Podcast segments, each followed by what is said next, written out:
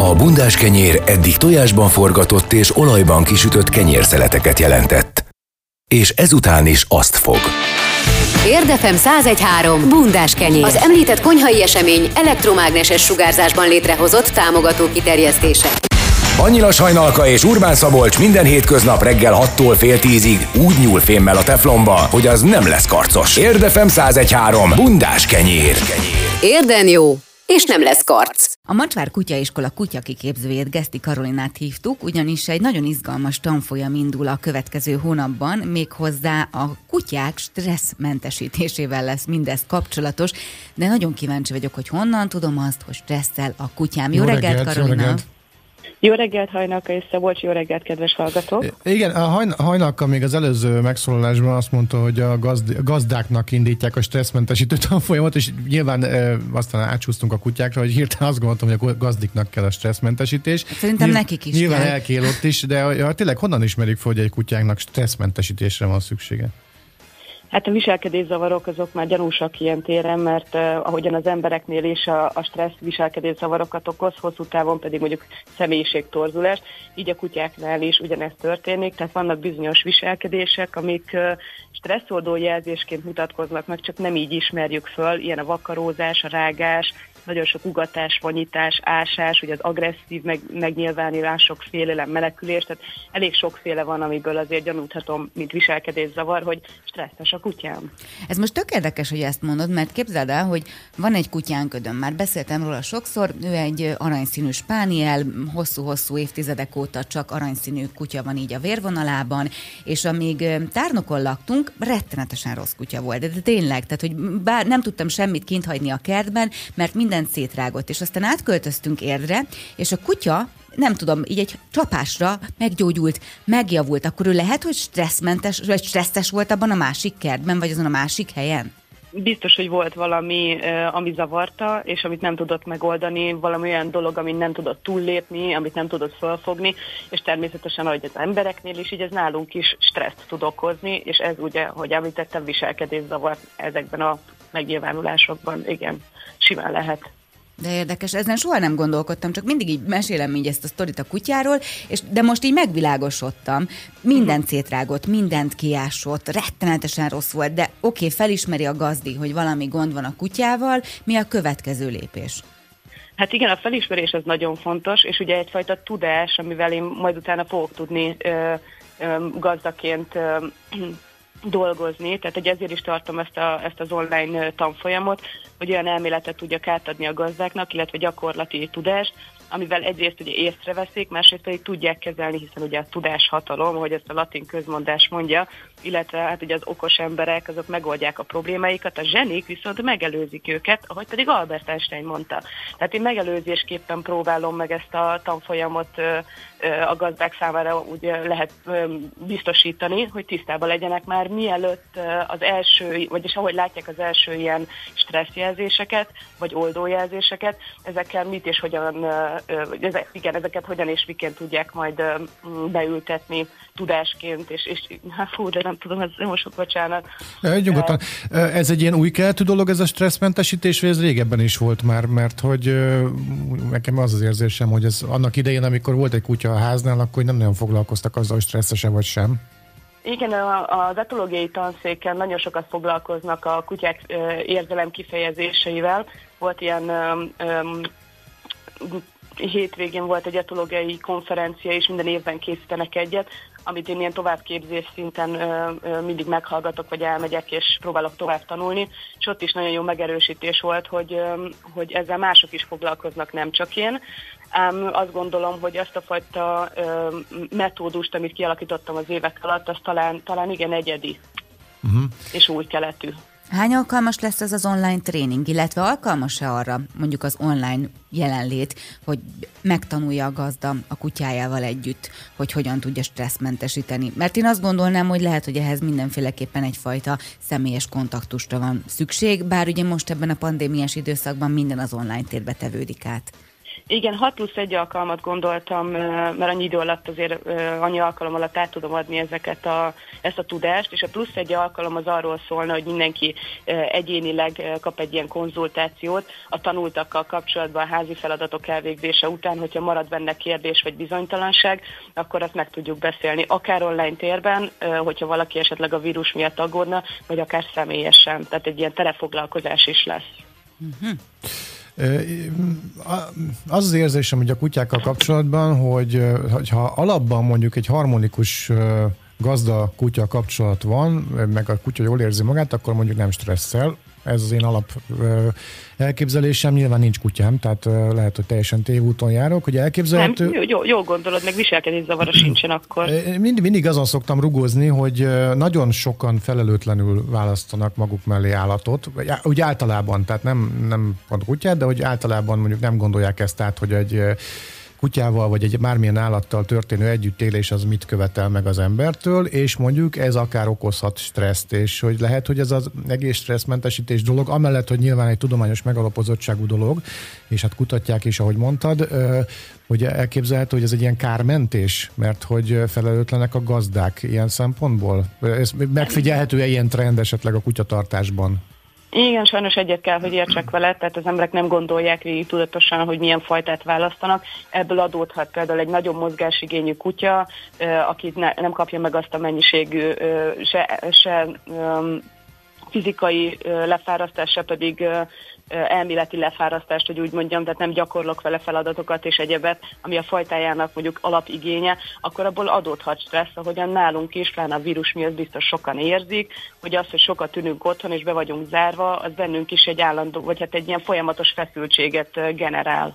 Van olyan egyébként, hogy valami külső behatás éri a kutyát? Tehát, hogy van egy harmonikus gazda-kutya kapcsolat, minden rendben van, majd egyszer csak valamilyen élethelyzet, váratlan élethelyzet, vagy hát várt élethelyzet bekövetkezik, ami után a kutya bután kezd viselkedni. Most bocsánat ezért a szóért. Például nálunk volt egy olyan szituáció, hogy a két kutyánk van, kettős spánielünk. Megszületett a kisfiam, és az a kutyánk, amelyik az idősebb, és aki, aki tulajdonképpen ö, nagyon régóta velünk volt, és nevelkedett, már öt éves volt, amikor a Barnus született, akkor, akkor ő olyan nagyon, hát én agresszív agresszívan kezdett viselkedni, és ez egy pár hónapig úgy, úgy kitartott nála, aztán úgy beállt hál' Istennek a rend, de, de utána de látszott rajta, hogy így haragszik rám a kutya.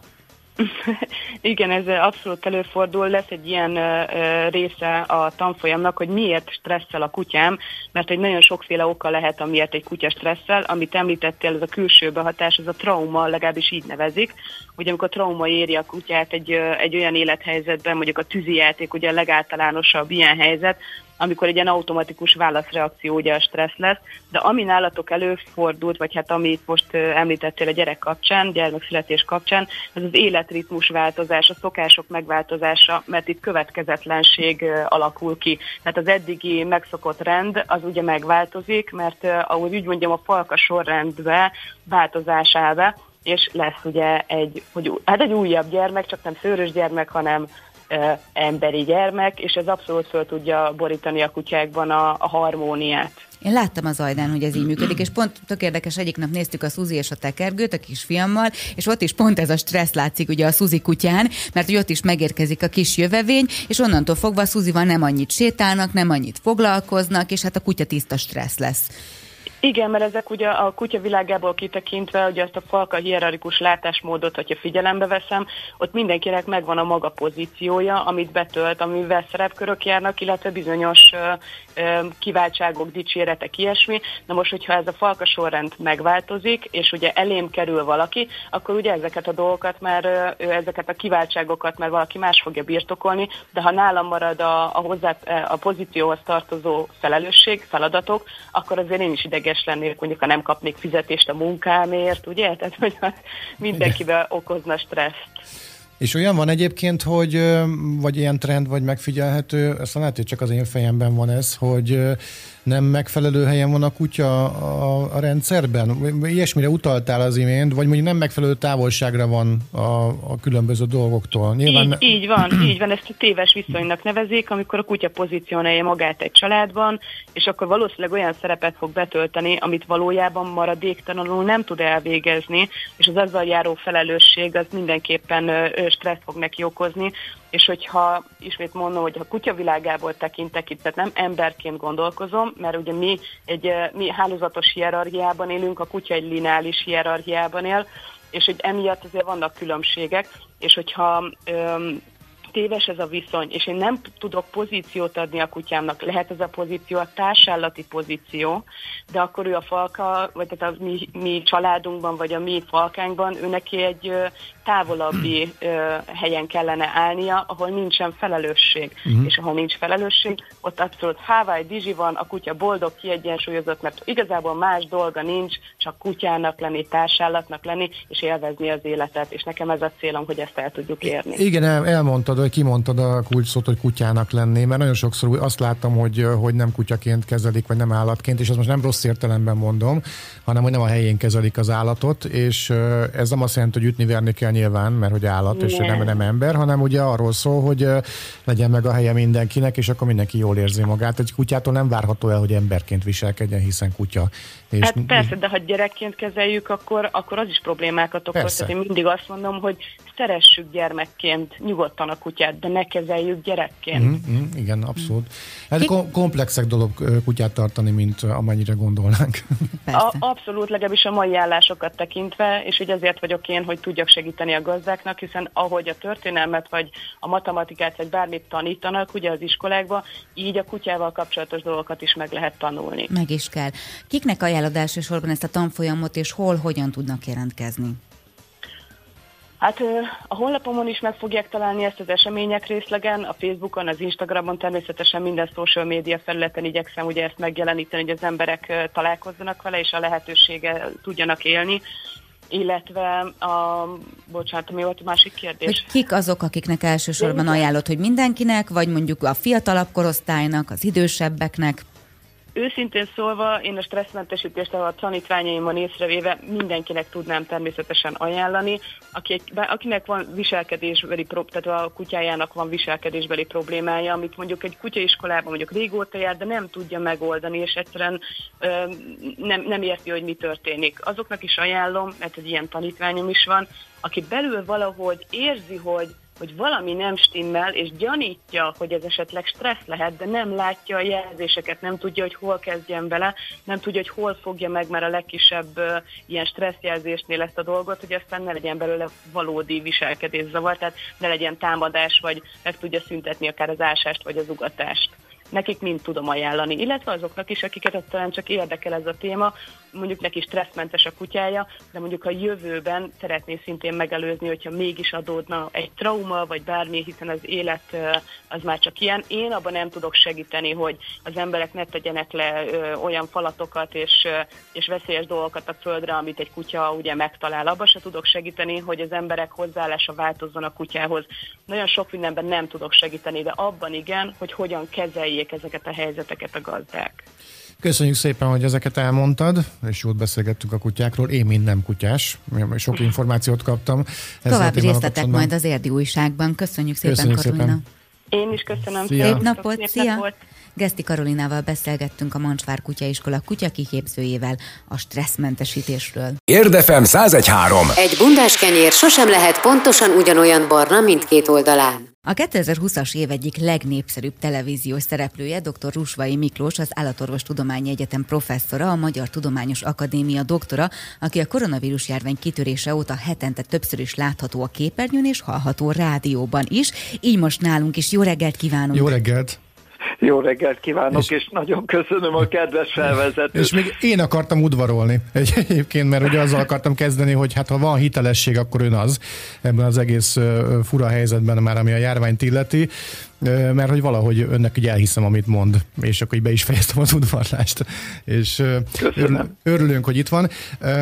Sokszor beszélgettünk már így a járványjal kapcsolatban a vakcinákról, ugye egyszer a még a Karikó Katalin féle vakcináról megtudtunk ezt-azt, tehát hogy vannak ezek az ilyen fehérje tüskék, és hogy nagyjából hogy működik. Nyilván nem tudományos székfoglaló mélységig mentünk el ebben a kérdésben, de ugye most már van rendelkezésre áll több vakcina is, és nyilván a magyar társadalom jó része ebben is ugye két részre bomlik. Van, aki nem hajlandó beadatni magának a Sputnikot, meg ugye a kínait, hanem inkább csak a nyugatról érkező vakcinában hisz, és fordítva.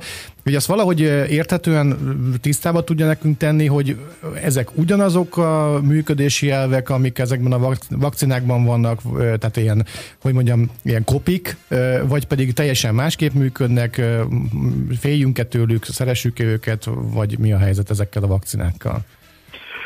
Ne szeressük őket, én nem szeretem, ha szurkálnak, de a szükséges rosszat el kell fogadni, tehát azzal legyünk tisztában, hogy bármelyik vakcina jobb, mint a betegségnek az átvészelése, tehát van, akit kevésbé visel meg, van, akit súlyosabban, de olyannal még nem beszéltem, aki élvezte volna azt, hogyha megfertőződik a vírussal. Tehát a vakcina az mindenképpen jobb, és sokkal-sokkal kevesebb kockázattal és mellékhatással, és főleg kevesebb utólagos szövődménnyel jár, mint a koronavírus fertőzés.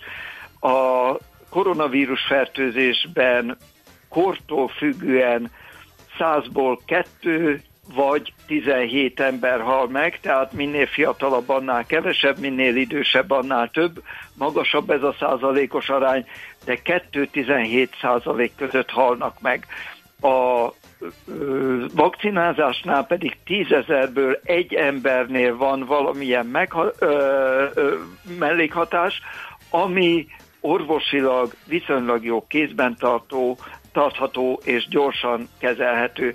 Tehát a kettőnek a kockázata össze nem hasonlítható, mindenképpen oltáspárti vagyok, én a magam részéről. Egyébként pont olvastam a... ma reggel, hogy amíg a, megjelentek a vakcinák, addig a magyarok körülbelül 15%-a mondta azt, hogy beoltatná magát. Most már ez az arány azért folyamatosan növekszik, és most már a magyarok fele gondolja úgy, hogy nőtt a bizalma a vakcinák iránt, köszönhet, köszönhetően bizonyosan annak is, hogy egyébként hasonló virológusok, mint ön is, ugye elmondják ezekről a véleményüket. De mi a különbség például a tárolásnál? Tehát annyira sokszor hallani, hogy tönkre mennek vakcinák, külföldön az utcán oltják az embereket, mert tönkre ment a hűtő. Tehát, hogy, hogy azért itt komoly tárolási különbségek is vannak, meg hát nyilván vannak különbségek a vakcinák között.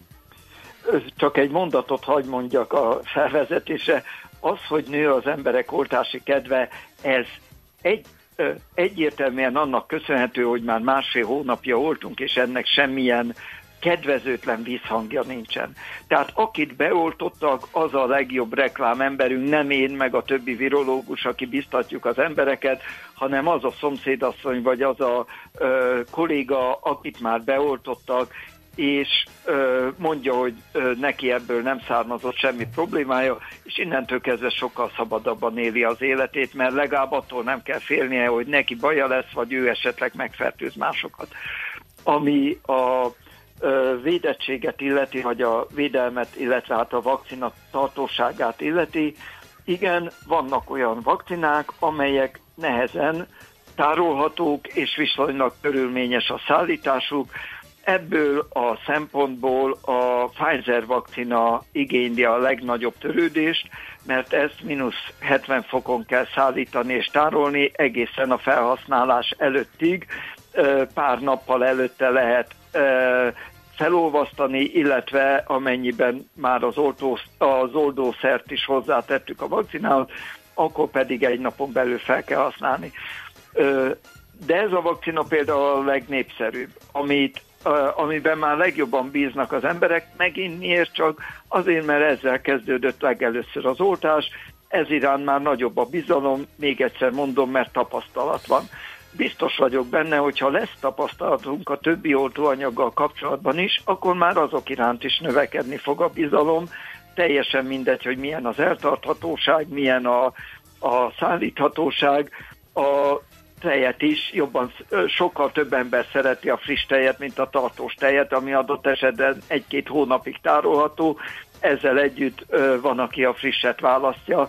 Tehát onnantól kezdve, hogy van választási lehetőség, mindenki kiválasztja majd azt, hogy melyik az, ami neki kedvezőbb, illetve lehet, hogy van, akinek úgy teszik fel a kérdést, hogy beoltatod most magadat.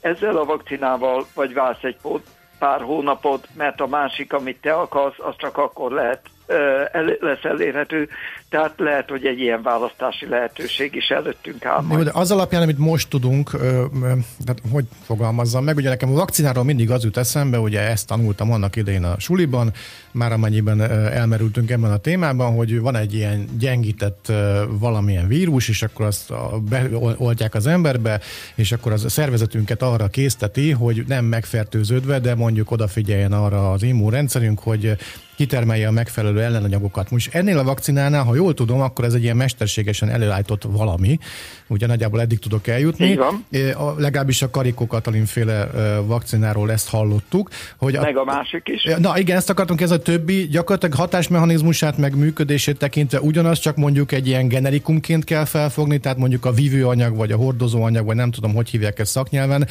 más benne, de egyébként az alap működése az ugyanaz, mint a, a Karikó Katalin féle vakcinának? Nem, tehát akkor megint visszatérve az első bevezető mondatához, a klasszikus vakcinatípusok, tehát az előlt vagy a gyengített kórokozó képviselője például a kínai vakcina, ami előlt kórokozót tartalmaz, ez egy száz éves technológia, jól bevált, számos ilyen oltóanyagot kaptunk gyerekkorban, meg ilyen a most is rendszeresen alkalmazott influenza vakcina, tehát ezt a vakcina típust ismerjük, használjuk régóta. Amik új generációs vakcinák, ezek a most mondjuk úgy Karikó Katalin féle messenger RNS vakcina, aminek két képviselője van, ez a Pfizer-BioNTech vakcina, illetve a Moderna vakcina, mind a kettő mRNS, messenger RNS alapú, kettő között a konzerváló és védőanyagok mások, ezért van az, hogy az egyiket mínusz 70-en kell tárolni, a másikat pedig idézőjel csak mínusz 20 ami már akár egy konyhai hűtő vagy egy mély is előállítható, tehát annak már valamivel felhasználó barátabb a szállítása és a tárolása. Tehát ez az mRNS vakcina, ami tulajdonképpen csak a az immunitás szempontjából létfontosságú tüskefehérje génnek a kódját tartalmazza, tehát ennek a tervrajzát juttatja be a szervezetünkbe, és a mi sejtjeink gyártják le ennek a genetikai információnak az alapján a koronavírus tüskefehérjéjét. Tehát mi készítjük saját magunk részére a koronavírus fehérjét, ami ellen az immunitásunk akcióba lép. Ez tehát a Moderna és a Pfizer-BioNTech vakcina. A másik a Sputnik és az AstraZeneca vakcina, az ugyanezt a genetikai információt becsomagolja egy adenovírusba, ami védelmet jelent a genetikai információ számára, ezért van, hogy ezt az AstraZeneca és a Sputnik vakcinát még kevésbé kell óvatosan tárolni és szállítani. Ez már normál hűtő hőmérsékleten, tehát 4-8 fokon közönséges konyhai élelmiszer hűtő hőmérsékletén hónapokig tárolható, és közvetlenül a felhasználás előtt feloldandó, ugyanúgy, mint a Nescafé hozzáadjuk az oldószert a vakcinához, felszívjuk a fecskendőbe, beoltjuk abba a képen oltásra jelentkezett. Tehát ennek a felhasználása még sokkal kényelmesebb, gyorsabb, egyszerűbb, a tárolása, szállítása biztonságosabb. Ez tehát egy adenovírus alapú úgynevezett vektorvakcina, sem az mRNS vakcinák, sem a vektorvakcinák nem voltak még korábban használatban, tehát ezek új technológiák, de nagyon biztonságosak. Ne felejtsük el, hogy a világjárvány száz éve nem volt. Tehát a hagyományos vakcinák jól megtették a kötelességüket, mert nem volt olyan új probléma, fertőző betegség, ami ellen az új technológiát be kellett volna vetni, ezek a technológiák körülbelül 20 éve állnak rendelkezésre. Azóta nem volt igazi világjárvány, tehát azért most debütál az mRNS vakcina is, meg a vektor vakcina is, mert ezekre eddig emberi használatra nem volt szükség. Állatoknál használták már ezeket eddig is, de embereknél nem volt rá szükség, biztonságos, jó technika, de emberben most próbáljuk ki először Meg hát, mennyiségben. Ha jól tudom, akkor az mRNS az nem is most kezdődött ez a sztori, hanem még a 90-es években, tehát már van... Így van, így van, így van. Másik ilyen eloszlatandó dolog ezzel az egésszel kapcsolatban, hogy gyakorlatilag egy aspirint is 10-15-20 évig tesztelnek, mire piacra dobják. Mi az a szükség törvénybont nyilván, de hogy mi az a, a, az a szakasz, amit ki lehetett hagyni most ebből a tesztelésből, hogy ilyen hirtelen gyorsan rendelkezésre állnak ezek a vakcinák, és hát ahogy elmondta, hogy a biztonsággal használhatók. A fejlesztés és a gyártás tette ezt lehetővé. Tehát ne felejtsük el, például az autóipar is mennyit fejlődött. Régen három hét volt, mire összeszereltek egy gépkocsit, most három perceként gördül le a gyártószalagról egy high-tech gépkocsi, és a biztonsága miatt mégsem aggódik senki, sokkal biztonságosabbak ezek az új autók, mint a régi hagyományos technológiával szép, hosszú idő alatt gondosan összeáll, összeszerelt autók. Tehát ugyanez a fejlődés lezajlott a biotechnológiában, a vakcina technológiában is. Tehát ettől a biztonsága a vakcinának semmivel nem lett kevesebb, csak uh, ami például ebben egy kicsit gyorsította most a ö, ö, technológiai fejlődés, mert a vakcinák piacra bocsátását, hogy bizonyos tesztcsoportokban nem történt még meg a tesztelés, de ezeknek a tesztcsoportoknak nem is ajánlják a vakcinát. Tehát például terhes nőkben nem tesztelték, mert nem volt rá idő, ezért terhes kismamákat például bizonyos vakcinatípusokkal nem oltanak. Ö, ilyen ö, óvatossági rendszabályok vannak. Ez nem azt jelenti, hogy például nekik árt az a vakcina, hanem egyszerűen még nem zajlott le a tesztfázis, hanem most folyik. Majd, ha meg lesz az eredménye, akkor lehet, hogy egy hét múlva, lehet, hogy másfél hónap múlva, amikor már ezek a kísérletek is lezárultak, és az eredményeket kiértékelik, akkor hirtelen majd azt mondják, hogy ezt és ezt a vakcinát nyugodtan lehet alkalmazni terhes nőkben is, megvoltak a vizsgálatok. Meddig... Folynak, de még nem zárultak le. Meddig védenek majd bennünket ezek a vakcinák? Itt arra gondolok, hogy én egy kicsit tartok attól, hogy most ugye nagyon sokakat beoltanak januárban, és azt mondják ugye fél év, hogyha jól tudom. És mire nyáron ott leszünk, akkor tulajdonképpen kezdődhet újra majd az oltás, vagy, vagy nyáron majd védettek leszünk, és akkor majd mindig így az influenza oltáshoz hasonlóan ezt majd ősszel kell megkapjuk újra? Ez a fél év, amire most azt mondjuk, hogy fél év, de azért, mert fél éve kezdődtek a tesztoltások. Tehát lehet, hogyha három hónap múlva tetszik kérdezni, akkor már azt mondom, hogy nyolc hónap, ha meg nyáron, akkor azt mondjuk, hogy egy év védettséget biztosít, mert akkor már eltelt, eltelt annyi idő a tavaly nyáron elvégzett első oltási kísérletek óta, és akkor már látjuk, hogy az ellenanyag az oltottak szervezetében még akkor is elegendő lesz ahhoz, hogy védjen. Van olyan vakcina, ugye az oroszok azt mondják, hogy két évig véd a vakcinájuk, hát ez legalábbis egy kicsit, hogy is mondjam csak, talán elhamarkodott állítás, majd két év múlva, amikor az első oltott személyek oltásától eltelik két év, akkor lehet ezt biztonsággal mondani. A puding próbálja az evés, amikor ö, látjuk majd azt, hogy ö, x idő eltelt az oltás óta, és még mindig véd, akkor mondhatjuk, hogy igen, ez bevált. Vagy lehet, hogy az oroszok így akarják visszaszorítani az alkoholfogyasztást, mert ha jól tudom, akkor alkoholt nem szabad vissza inni. Létezik-e olyan, illetve ha jól tudom, akkor van ilyen ö, példa a világban, hogy ö, ugye, ha jól sejtem, akkor a, a, a nagy mennyiségű átoltottság, vagy a megfelelő méretű átoltottság ugye azt eredményez, hogy ennek a vírusnak nem lesz táptalaja, vagy elég Így kevés van. táptalaja. Az eltűnhet ez a vírus, mint mondjuk, a, és most mondanom kéne egy példát, hogy melyik vírus nincs már köztünk, úgy igazából. Eltűnhet ez a vírus mondjuk egy ilyen oltási kampány segítségével?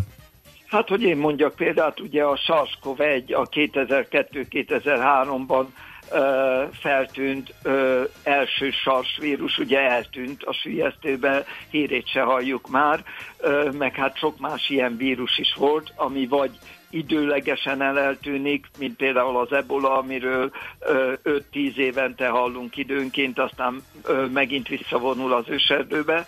Na mindegy, egy a lényeg, hogy valóban ennek megvan az esélye, reméljük, hogy ez a vírus is, ha el nem is tűnik, de be ö, áll a többi náthavírusok közé, amiből több mint tíz, közel két tucat olyan vírus van, ami felső légúti tüneteket, orfolyás, könnyezés, torokfájás, kög és tüszögés ö, idéz elő az őszi-téli hónapokban. Lehet, hogy a mostani koronavírus a másik négy koronavírus mellé beáll majd ilyen náthavírusnak, és a továbbiakban nem okoz gondot.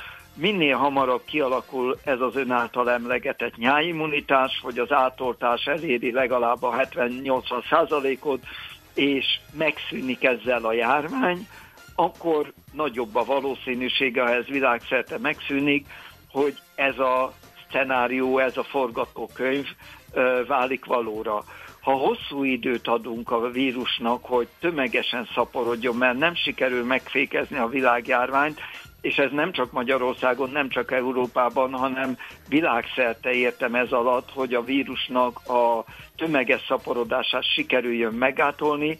Ha ez nem sikerül, akkor előbb-utóbb ki fog pattanni egy új mutáns, ami ellen újra kezdhetjük a vakcina gyártást, mert a korábbi nem véd. Ugye ennek már vannak jelei, hogy a tüske fehérje bizonyos mértékig ö, változott a dél-afrikai mutánson, vagy a braziliai mutánson, ezért már a jelenlegi vakcinák korlátozottabban védenek ezek a mutánsok ellen, mint az eredeti változat ellen, de még védenek, legalább részlegesen. Minél több időt adunk a vírusnak, hogy változtasson a tömeges szaporodás során a tüskefehérjéjén, annál ö, több esélyt adunk neki, hogy egy ö, olyan mutációt hozzon létre, ami ellen nem hat majd a mostani vakcina. Egy fontos kérdés. Elkerülnünk. Önt már beoltották? Bocsánat, hogy ez túl indiszkrét, de hogy kapott már oltást? Nem, ö, ugye erre szokták mondani, hogy csak az ügyvédem jelenlétében válaszolok, mert nem vagyok egy egészségügyi dolgozó, nem vagyok ö, 90 év fölötti, tehát ha én most igénnel válaszolnék önnel, akkor magam ellen vallanék, és esetleg azt az orvost is bajba sodornám, aki beoltott, hiszen a törvény a... még nem teszi lehetővé, hogy engem beoltsanak. Akkor kérdezem más, hogy melyik nem. oltóanyagot választaná? Van egy meghatározott sorrendem, a sorrendem a következő, és ez szubjektív, tehát ez nem szeretnék hitelrontást ö, ö, érvekkel tudom alátámasztani a sorrendemet, amik személyesek. Nálam első helyen a Pfizer-BioNTech vakcina, második helyen a Moderna, harmadik helyen a kínai inaktivált vakcina, negyedik helyen az AstraZeneca, ötödik helyen pedig az orosz Sputnik vakcina. Uh-huh. Ezt felírtam magamnak.